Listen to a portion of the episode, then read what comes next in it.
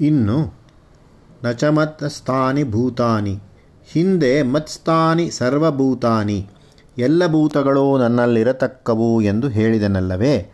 ಆದರೆ ವಾಸ್ತವವನ್ನು ನೋಡಿದ್ದಲ್ಲಿ ಭೂತಗಳು ನನ್ನಲ್ಲಿಲ್ಲ. ಇರುವಂತೆ ತೋರುತ್ತದೆ ಅಷ್ಟೇ. ಆ ತೋರಿಕೆಗೆ ಆಧಾರ ಸಾಮಗ್ರಿ ಬ್ರಹ್ಮ. ದಾರಿ ಹೋಕನೆಗೆ ದೂರದಲ್ಲೆಲ್ಲೋ ನೀರು ಹರಿಯುವಂತೆ ಕಾಣುತ್ತದೆ. ಅದು ಬಿಸಿಲ್ದೊರೆ ಮರೀಚಿಕೆ. ಅದು ಬರಿಯ ಕಾಣಿಕೆ ಅಷ್ಟೇ, ತೊರೆಯಲ್ಲ. ಆ ತೊರೆಯ ತೋರಿಕೆ ಮೂರು ವಸ್ತುಗಳ ಸಮ್ಮೇಳದಿಂದ ಆದದ್ದು. ಬಿಸಿಳು, ಮರಳು, ದೂರ.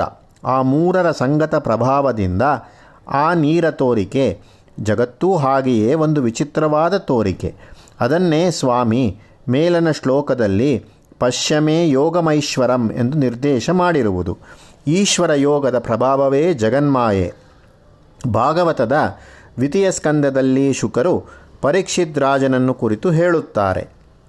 ಆತ್ಮಮಾಯಾಮೃತೆ ರಾಜನ್ ಪರಸ್ಯಾನುಭವಾತ್ಮನಃ ನಾ ಘಟೇಥಾರ್ಥ ಸಂಬಂಧ ಸ್ವಪ್ನದ್ರಷ್ಟುರಿವಾಂಜಸ ಬಹುರೂಪ ಇವ ಭಾತಿ ಮಾಯೆಯ ಬಹುರೂಪಯ ರಮಮಾಣೋ ಗುಣೇಶ್ವಸ್ಯ ಮಾಮಾಹಮಿತಿ ಮನ್ಯತೆ ಕನಸ ಕಂಡವನಿಗೆ ಅವನು ಆಗ ಕಂಡ ವಸ್ತುಗಳು ನಿಜವಾಗಿ ಸೇರಿದುದಲ್ಲ.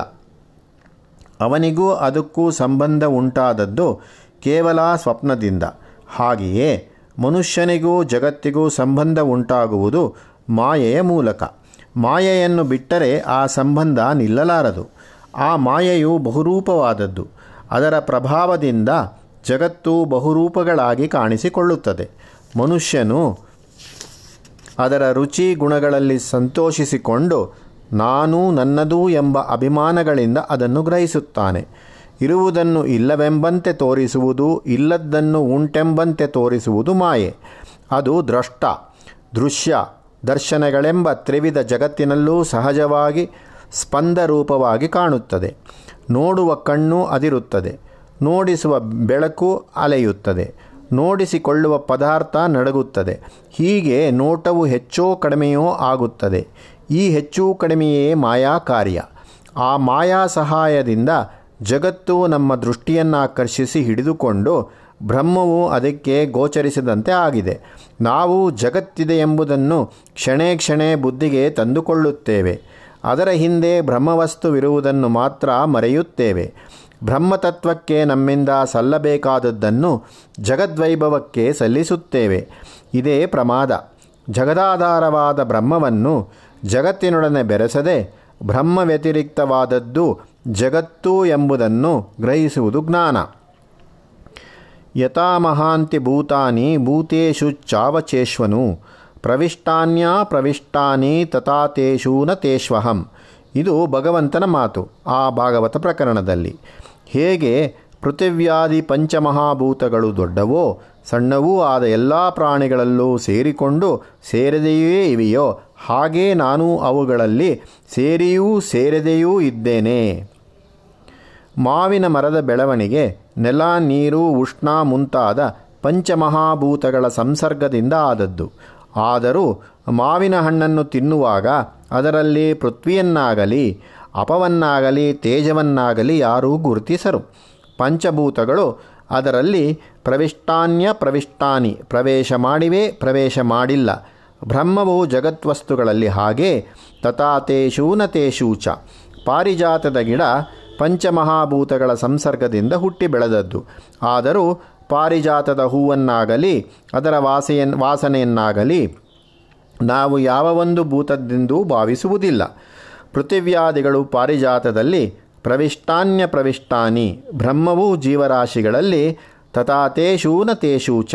ಹೀಗೆ ಎಲ್ಲ ಮರಗಿಡಗಳ ವಿಷಯದಲ್ಲಿಯೂ ಬ್ರಹ್ಮ ಸಂಬಂಧವನ್ನು ತಿಳಿಯಬೇಕಾದದ್ದು. ಒಂದು ದೃಷ್ಟಿಯಿಂದ ಆ ಸಂಬಂಧ ಉಂಟು, ಒಂದು ದೃಷ್ಟಿಯಿಂದ ಇಲ್ಲ. ಹೀಗೆಯೇ ಕ್ರಿಮಿಕೀಟಾದಿಯಾಗಿ ಹಿರಣ್ಯಗರ್ಭ ಪರ್ಯಂತವು ಸಮಸ್ತ ಜಗದ್ವಸ್ತುಗಳ ವಿಷಯದಲ್ಲಿಯೂ ಬ್ರಹ್ಮತಾದಾತ್ಮ್ಯವನ್ನು ಭಾವಿಸಬೇಕಾದದ್ದು. ಒಂದು ಬ್ರಹ್ಮಭಾವವು ಜಗತ್ವಸ್ತುವಿನಲ್ಲಿ ಪಾರಮಾರ್ಥಿಕವಾಗಿ ಉಂಟು, ವ್ಯಾವಹಾರಿಕವಾಗಿ ಇಲ್ಲ.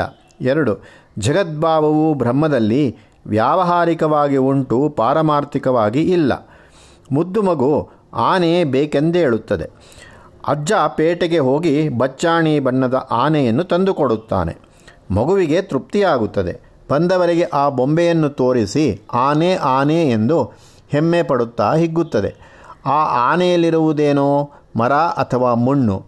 ಅದನ್ನು ಯಾರಾದರೂ ಮಣ್ಣೆಂದು ಕರೆದಾರೋ ಪಾತ್ರೆ ತಿಕ್ಕುವುದಕ್ಕೆ ಒಂದು ಹಿಡಿ ಮಣ್ಣು ತಾ ಎಂದು ಯಾರಾದರೂ ಆ ಬೊಂಬೆಯನ್ನು ತಂದಾರೆ, ಆ ಬೊಂಬೆಯಲ್ಲಿ ಹೊರನೋಟಕ್ಕೆ ಆನೆ ಇದೆ.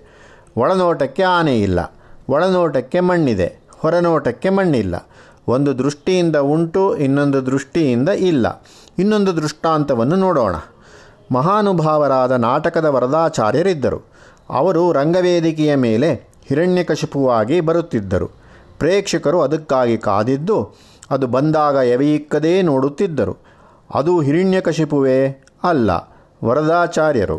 ವರದಾಚಾರ್ಯರೇ ಅಲ್ಲ, ಹಿರಣ್ಯಕಶಿಪು. ವರದಾಚಾರ್ಯರು ಸೌಮ್ಯಶೀಲರು, ಮೃದು ಮನಸ್ಸಿನವರು. ರಂಗಪ್ರೇಕ್ಷಕರ ಕಣ್ಣಿಗೆ ರಾಕ್ಷಸನಾದವರು, ಸ್ನೇಹಿತರ ಮತ್ತು ಆಶ್ರಿತರ ಕಣ್ಣಿಗೆ ಕರುಣಾಳು. ಹಿರಣ್ಯಕಶಿಪು ಸಾರಂಗಧರ, ದುಷ್ಯಂತ ಮೊದಲಾದವರು ವರದಾಚಾರ್ಯರಲ್ಲಿ ಪ್ರವಿಷ್ಟಾನ್ಯ ಪ್ರವಿಷ್ಟಾನಿ. ಒಂದು ವಸ್ತುವಿನಲ್ಲಿ ಒಬ್ಬ ಮನುಷ್ಯನಲ್ಲಿ ನಾಲ್ಕಾರು ಗುಣಗಳಿರುತ್ತವೆ. ಅವುಗಳಲ್ಲಿ ಯಾವ ಒಂದು ಅದೇ ಅವನಲ್ಲ. ಬ್ರಹ್ಮಚೈತನ್ಯದಲ್ಲಿ ಅನಂತ ವಸ್ತು ರಚನೆಗಳಿವೆ. ಆ ಯಾವ ಒಂದು ರಚನೆಯೂ ಆ ರೂಪದಲ್ಲಿ, ಆ ಚೇಷ್ಟೆಯಲ್ಲಿ, ಆ ಅವಸ್ಥೆಯಲ್ಲಿ ಬ್ರಹ್ಮವಲ್ಲ. ರೂಪ, ಚೇಷ್ಟೆ, ಅವಸ್ಥೆಗಳು ಬ್ರಹ್ಮೇತರವಾದವು, ಮಾಯೆಗೆ ಸೇರಿದವು. ಇದೇ ಅಭಿಪ್ರಾಯವನ್ನು ಈ ಕೆಳಗಿನ ಇಂಗ್ಲಿಷ್ ಪದ್ಯವು ಸಂಗ್ರಹವಾಗಿ ಸುಂದರವಾಗಿ ಹೇಳುತ್ತದೆ. All these you are, and each is partly you, and none is false, and none is wholly true ಹಾಗಾದರೆ ಮಾಯೆ ಬ್ರಹ್ಮದಿಂದ ಬೇರೆಯೋ?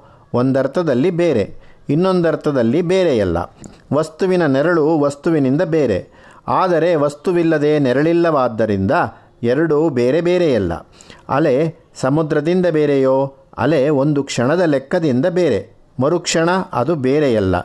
ಗಾಳಿ ಬೀಸಿದಾಗ ಮರದ ಎಲೆಗಳು ಅಲುಗಾಡುತ್ತವೆ. ಮುಂಡ ಅಲುಗದೆ ನಿಂತಿರುತ್ತದೆ. ಅಲಗಾಡುವ ಎಲೆಗಳ ಚಲನೆಗಳು ಫೋಟೋ ಕ್ಯಾಮರಾಕ್ಕೆ ಸಿಕ್ಕುವುದಿಲ್ಲ. ಮುಂಡ ಸುಲಭವಾಗಿ ಸಿಕ್ಕುತ್ತದೆ. ಮರ ಅಲಗುತ್ತಿದೆಯೇ? ಅಲಗುತ್ತಿಲ್ಲ. ಮುಂಡದ ದೃಷ್ಟಿಯಿಂದ, ಎಲೆಯ ದೃಷ್ಟಿಯಿಂದ ಮರ ದೃಢವಾಗಿ ನಿಂತಿದೆಯೇ? ಇಲ್ಲ. ಅಲುಗಾಡುತ್ತಿದೆ ಹೀಗೆ ಏಕಮೇವಾದ್ವಿತೀಯವಾದವು, ಬ್ರಹ್ಮವು ತನ್ನ ನೆರಳೆಂಬಂತೆ, ತನ್ನ ಕಡಲ ತೆರೆಯೆಂಬಂತೆ, ತನ್ನ ಮರದ ತಲೆಯಲೆಂಬಂತೆ ಒಂದು ತೋರಿಕೆಯನ್ನು ತಾಳುತ್ತದೆ. ಅದು ಮಾಯೆ. ಮಾಯೆ ಬ್ರಹ್ಮವಲ್ಲ. ಬ್ರಹ್ಮವಿಲ್ಲದೆ ಮಾಯೆ ಇಲ್ಲ. ಹೀಗೆ ಮಾಯೆಯೂ ಉಂಟು ಇಲ್ಲ ಎಂಬ ನಿಷ್ಕರ್ಷೆಗೆ ಶಕ್ಯವಲ್ಲದೆ, ಸತ್ಯ ಅಸತ್ಯಗಳೆರಡೂ ಅಲ್ಲದೆ, ಹೀಗೂ ಗೊತ್ತಿಗೆ ಬಾರದೆ, ಹಾಗೂ ಗೊತ್ತಿಗೆ ಬಾರದೇ ಇರುವುದರಿಂದ ಅದನ್ನು ಅನಿರ್ವಚನೀಯವೆಂದು ಕರೆಯುವುದು ಪದ್ಧತಿ. ಮಾಯೆ ಕವಿದ ಕಣ್ಣಿಗೆ ಜಗತ್ತು ಬ್ರಹ್ಮದಿಂದ ಬೇರೆ. ಮಾಯೆ ಹರಿದ ಕಣ್ಣಿಗೆ ಜಗತ್ತು ಬ್ರಹ್ಮದಿಂದ ಬೇರೆಯಲ್ಲ. ಐದು, ಮಮಾತ್ಮ ಭೂತಭೃತ್. ಪ್ರಾಣಿಗಳನ್ನು ಬರೆಸಿರತಕ್ಕದ್ದು, ಹೊತ್ತಿರತಕ್ಕದ್ದು ಬ್ರಹ್ಮಚೈತನ್ಯ. ಲೋಕವನ್ನು ಉಳಿಸಿ ಕಾಪಾಡಿಕೊಂಡಿರತಕ್ಕದ್ದು ಬ್ರಹ್ಮ. ಎಂದರೆ ಜಗತ್ತಿನ ಮೇಲನ ಸರ್ವಾಧಿಕಾರವು ಬ್ರಹ್ಮದ್ದು. ಮನುಷ್ಯನಿಗೆ ಆ ಅಧಿಕಾರ ಎಷ್ಟು ಮಾತ್ರವೂ ಇಲ್ಲ. ಆರು ಮಮಾತ್ಮ ನಚಭೂತಸ್ಥಃ. ಬ್ರಹ್ಮಚೈತನ್ಯವು ಪ್ರಾಣಿರಾಶಿಗಳಲ್ಲಿ ನೆಲೆಸಿಕೊಂಡಿಲ್ಲ. ಎಂದರೆ ಯಾವ ಪ್ರಾಣಿಯನ್ನೂ ಕುರಿತು ಇದು ಬ್ರಹ್ಮ ಎಂದು ಹೇಳತಕ್ಕದ್ದಲ್ಲ. ಬ್ರಹ್ಮವು ಸರ್ವಗತವೂ ಸರ್ವವ್ಯಾಪಿಯೂ ಆದದ್ದರಿಂದ ಅದನ್ನು ಯಾವ ಒಂದೊಡನೆಯೂ ಬಿಡಿಸಿ ಬಿಡಿಯಾಗಿ ಬೆರೆಸಲಾಗದು. ಈ ಮೇಲಣ ಆರು ವಾಕ್ಯಗಳಲ್ಲಿಯೂ ಬ್ರಹ್ಮವು ಭೂತವೆಂಬುದರಿಂದ ಪ್ರತ್ಯೇಕವಾದದ್ದೆಂಬ ಭಾವನೆ ಅಡಗಿದೆ. ಭೂತವೆಂದರೆ ಪ್ರಾಣಿ, ಜಂತು, ದೇಹಿ, ಜೀವ ನಮ್ಮ ಕಾಲದಲ್ಲಿ ಭೂತವೆಂಬ ಮಾತಿಗಿಂತ ಜೀವ ಎಂಬ ಮಾತು ಹೆಚ್ಚು ಬಳಕೆಯಲ್ಲಿದೆ. ಅದನ್ನು ನಾವು ಉಪಯೋಗಿಸಿಕೊಳ್ಳೋಣ. ನಮ್ಮ ಮುಂದಿರುವ ಮುಖ್ಯ ಪ್ರಶ್ನೆಯು ಜೀವ. ಬ್ರಹ್ಮ ಸಂಬಂಧವನ್ನು ಕುರಿತದ್ದಷ್ಟೇ. ಜೀವವು ನಮಗೆಲ್ಲ ಕೊಂಚ ಕೊಂಚವಾದರೂ ಅಂತರನುಭವದಲ್ಲಿರುವ ವಸ್ತು. ಬ್ರಹ್ಮವು ಹಾಗೆ ಅನುಭವಕ್ಕೆ ಬಾರದೆ ಕಿವಿಗೆ ಮಾತ್ರ ಕೇಳಿ ಬಂದಿರುವ ಹೆಸರು. ಅವೆರಡೂ ಅನ್ಯೋನ್ಯ ಏನಾಗಿವೆ? ಈ ಪ್ರಶ್ನೆಗೆ ಉತ್ತರ ಕಂಡುಕೊಳ್ಳುವುದಕ್ಕೆ ಮುಂಚೆ ಮೇಲಣ ಪಟ್ಟಿಯ ಏಳನೆಯ ಅಂಶವನ್ನು ನೋಡೋಣ. ಮಮಾತ್ಮ ಭೂತಭಾವನಃ. ಜೀವಿಗಳ ಏಳು ಬೀಳುಗಳಿಗೆ ಕಾರಣವಾದದ್ದು ಬ್ರಹ್ಮಚೈತನ್ಯ. ಭಾವನಃ ಎಂದರೆ ಉತ್ಪತ್ತಿ, ವೃದ್ಧಿ, ಧಾರಣೆ, ನಿಯಮನ ಎಂದು ಮುಂತಾಗಿ ಅರ್ಥ. ಬ್ರಹ್ಮವಸ್ತುವು ಋತಧರ್ಮಗಳ ಬೀಜವನ್ನು ಮನುಷ್ಯ ಸ್ವಭಾವದಲ್ಲಿ ಹುದುಗಿಸಿದೆ. ಋತವು ಸೃಷ್ಟಿಯೊಳಗಿರುವ ನಿಯಮ. ಕರ್ಮಾಕರ್ಮಗಳಿಗೆ ಫಲಾಫಲಗಳುಂಟು. ಅವನ್ನು ಜೀವಿ ಅನುಭವಿಸಬೇಕಾದದ್ದು ಎಂಬುದು ಋತನಿಯಮ ಋತದ ಜೀವನಾನ್ವಯವೇ ಧರ್ಮ. ಧರ್ಮಾಧರ್ಮಗಳೇ ಪುಣ್ಯಪಾಪಗಳು. ಅದರಿಂದ ಸ್ವರ್ಗ ನರಕಗಳು ಧರ್ಮಾಧರ್ಮಗಳನುಸರಿಸಿ ಜೀವಿಗೆ ಉತ್ತಮಗತಿ, ಅಧೋಗತಿಗಳು ಎಂಬುದು ಬ್ರಹ್ಮಶಾಸನ. ಈ ಜಗನ್ಮೂಲ ಶಾಸನದ ಕಾರಣದಿಂದ ಬ್ರಹ್ಮಚೈತನ್ಯವು ಭೂತಭಾವನವಾಗುತ್ತದೆ. ಎಂದರೆ ಆ ಬ್ರಹ್ಮಶಾಸನದಿಂದ ಜೀವದ ಹುಟ್ಟುಬಾಳುಗಳು, ಆಗುಹೋಗುಗಳು ತೀರ್ಮಾನವಾಗುತ್ತವೆ. ಹೀಗೆ ಬ್ರಹ್ಮವೇ ಜೀವಗತಿಗೆ ನಿರ್ಧಾರಣಾಧಿಕಾರಿ. ಒಂದು ಉಪಮಾನದಿಂದ, ಮಮಾತ್ಮ ಭೂತಭೃತ್, ಮಮಾತ್ಮ ನ ಚ ಭೂತಸ್ಥಃ, ಮಮಾತ್ಮ ಭೂತಭಾವನಃ ಈ ಮೂರು ವಾಕ್ಯಗಳಿಗೂ ಸಮಂಜಸವಾದ ಅರ್ಥವನ್ನು ಕಾಣುವುದಕ್ಕೆ ಸಹಾಯವಾದೀತೆಂದು ತೋರುತ್ತದೆ. ಒಂದು ಸಂಪ್ರದಾಯಸ್ಥ ಕುಟುಂಬವನ್ನು ನೋಡೋಣ. ಅದರಲ್ಲಿ ಒಬ್ಬ ಯಜಮಾನ, ಆತನ ಭಾರ್ಯೆ. ಅವರ ಮಕ್ಕಳು ನಾಲ್ವರೈವರು ಮೊಮ್ಮಕ್ಕಳು ಆರೆಂಟು ಮಂದಿ. ಹೀಗೆ ಒಟ್ಟು ಹದಿನೈದು ಇಪ್ಪತ್ತು ಮಂದಿ ಇದ್ದಾರೆ. ಒಂದು. ಯಜಮಾನ ಯಜಮಾನತಿಯನ್ನು ಬಿಟ್ಟು ಮಿಕ್ಕ ಹನ್ನೆರಡು ಹದಿನಾರು ಮಂದಿಗೂ ಆತನು ತಂದೆಯೋ ಅಜ್ಜನೋ ಆಗಿ ಭೂತಭೃತ್ ಅವರನ್ನು ಸಲಹಿ, ವಿದ್ಯೆ, ಬುದ್ಧಿ ಕಲಿಸಿ ಕಸುಬಿನಲ್ಲಿ ನೆಲೆಗೊಳಿಸಿ ಅವರ ಯೋಗಕ್ಷೇಮಗಳ ಭಾರವನ್ನು ಹೊತ್ತಿದ್ದಾನೆ. ಹೀಗೂ ಅವನು ಎಲ್ಲರ ಅವರೆಲ್ಲರ ವಿಷಯದಲ್ಲಿಯೂ ಭೂತಭೃತ್. ಎರಡು. ಆದರೂ ಆತನು ಅವರ ವ್ಯಷ್ಟಿ ಜೀವನದೊಳಕ್ಕೆ ಹೆಚ್ಚಾಗಿ ಪ್ರವೇಶಿಸುವುದಿಲ್ಲ. ಅವರವರ ವಯಸ್ಸಿಗೂ ಸಂದರ್ಭಕ್ಕೂ ತಕ್ಕಂತೆ ಅವರನ್ನು ಸ್ವತಂತ್ರರನ್ನಾಗಿ ಬಿಟ್ಟಿರುತ್ತಾನೆ. ಮನೆಗೆ ಬಂದ ಸೊಸೆಯರು ಅವರವರ ಮಕ್ಕಳು ಬಂಧನ ಬಾಧೆಗಳ ಅನುಭವಿಸದೆ ನಗೆಮುಖದಿಂದಿರಲಿ ಎಂದು ಅವನು ಕೋರಿರುತ್ತಾನೆ. ಅವರವರ ವಿವೇಕದಿಂದ ಅವರು ಬಾಳಿಕೊಳ್ಳಲಿ. ನನಗಾಗಿ ಅವರು ಬದುಕು ನಡೆಸಬೇಕಾದದ್ದಲ್ಲ. ಅವರ ಹಿತಕ್ಕಾಗಿ ಅವರು ಬದುಕು ನಡೆಸಿಕೊಳ್ಳಲಿ ಎಂದು ಆತನು ಎಲ್ಲರನ್ನೂ ಆದಷ್ಟು ಮಟ್ಟಿಗೆ ಅವರ ಸ್ವಂತ ಜಾಗರೂಕತೆ, ಸ್ವಂತ ಪ್ರಯತ್ನಗಳಿಗೆ ಬಿಟ್ಟಿರುತ್ತಾನೆ. ತಾನು ಗೋ, ಪೋಷಿಸುತ್ತಾನೆ, ಆದರೆ ತನ್ನಿಷ್ಟವನ್ನು ಅವರ ಮೇಲೆ ಹೇರುವುದಿಲ್ಲ. ಇಂಥವನು ನಚ ಭೂತಸ್ಥಃ. ಮಕ್ಕಳಲ್ಲಿ ಯಾರಾದರೂ ಬೇರೆಯಾಗಿ ಸಂಸಾರ ನಡೆಸಬೇಕೆಂದಿಚ್ಛಿಸಿ ಆಸ್ತಿಯಲ್ಲಿ ಪಾಲು ಕೇಳಿದರೆ ನ್ಯಾಯವೆನಿಸಿದ್ದನ್ನು ಸಮಾಧಾನದಿಂದ ಕೊಟ್ಟು ವಿವೇಕದಿಂದ ಬಾಳಿಕೊಳ್ಳಿರಿ ಎನ್ನುತ್ತಾನೆ. ಚಿಕ್ಕವರು ತನ್ನನ್ನು ಬೇಕೆಂಬಷ್ಟು ಕಾಲ ಅವರೊಡನೆ ಇರುತ್ತಾನೆ. ಅವರಿಗೆ ತನ್ನ ಅವಶ್ಯಕತೆ ಇಲ್ಲವೆನಿಸಿದಾಗ ಅವರ ಪಾಡಿಗೆ ಅವರನ್ನು ಬಿಟ್ಟು ತಾನು ಅಲಕ್ ಆಗುತ್ತಾನೆ. ಒಟ್ಟಿನಲ್ಲಿ ಅಲಕ್ ಪ್ರವೃತ್ತಿ ಆತನದು. ಆದುದರಿಂದ ಅವನು ನಚಭೂತಸ್ಥಃ. ಮೂರು, ಆತನ ಮಕ್ಕಳಿಗೆ ತಿಳುವಳಿಕೆ ಕೊಟ್ಟಿರುತ್ತಾನೆ. ಅವರ ಬುದ್ಧಿಯನ್ನು ತಿದ್ದಿರುತ್ತಾನೆ. ವಿವೇಕವನ್ನು ಅಭ್ಯಾಸ ಮಾಡಿಸಿರುತ್ತಾನೆ. ಆತನು ಕೊಟ್ಟ ಹಿತಾಹಿತ ಪ್ರಜ್ಞೆಯೇ ಅವರ ಶ್ರೇಯಸ್ಸಿಗೆ ಕಾರಣವಾಗುತ್ತದೆ. ಅವನು ಕಲಿಸಿದ ನೀತಿಯನ್ನು ಅವರು ಮುರಿದರೆ ಮಣ್ಣು ತಿನ್ನಬೇಕಾಗುತ್ತದೆ. ಆತನು ಮಾಡಿದ ಉಪದೇಶವನ್ನು ಜ್ಞಾಪಕದಲ್ಲಿರಿಸಿಕೊಂಡು ಉಚಿತವರಿತು ಪಾಲಿಸಿದರೆ ಅವರು ಶುಭ ಪಡೆಯುತ್ತಾರೆ. ಹೀಗೆ ಆತನು ತನ್ನ ಕುಟುಂಬದ ವಿಷಯದಲ್ಲಿ ಭೂತಭಾವನಃ ಪುರೋಗತಿಗೆ ಕರ್ತ. ಸಾರಾಂಶ ಇಷ್ಟು. ಒಂದು, ಜಗತ್ತು ಈಶ್ವರನು ಬ್ರಹ್ಮ, ತಾನಾಗಿ ಕಟ್ಟಿರುವ ಜೀವ ಸಂಸಾರ ಎರಡು, ಆದರೂ ಆ ಸಂಸಾರದ ತಾಪತ್ರಯಗಳು ಈಶ್ವರನ ನಂಟವು ಮೂರು, ಸಂಸಾರಕ್ಕೆ ಬೇಕಾದ ಜೀವಿಕಾ ಸಾಮಗ್ರಿಯನ್ನು ಈಶ್ವರನು ಕಲ್ಪಿಸಿದ್ದಾನೆ. ನಾಲ್ಕು, ಸಂಸಾರವು ಸುಗಮವಾಗಲು ಸಾಧಕವಾದ ನೀತಿ ನಿಯಮಗಳನ್ನು ಈಶ್ವರನು ಪ್ರಕೃತಿ ಕ್ರಮದಲ್ಲಿ ತೋರಿಸಿದ್ದಾನೆ. ಅದೇ ಧರ್ಮ. ಐದು, ಆ ಧರ್ಮಗಳನ್ನರಿತು ಯುಕ್ತಾಯುಕ್ತಗಳನ್ನು ವಿವೇಚಿಸುವ ಬುದ್ಧಿಶಕ್ತಿಯನ್ನು ಮನುಷ್ಯನಿಗೆ ಕೊಟ್ಟಿದ್ದಾನೆ.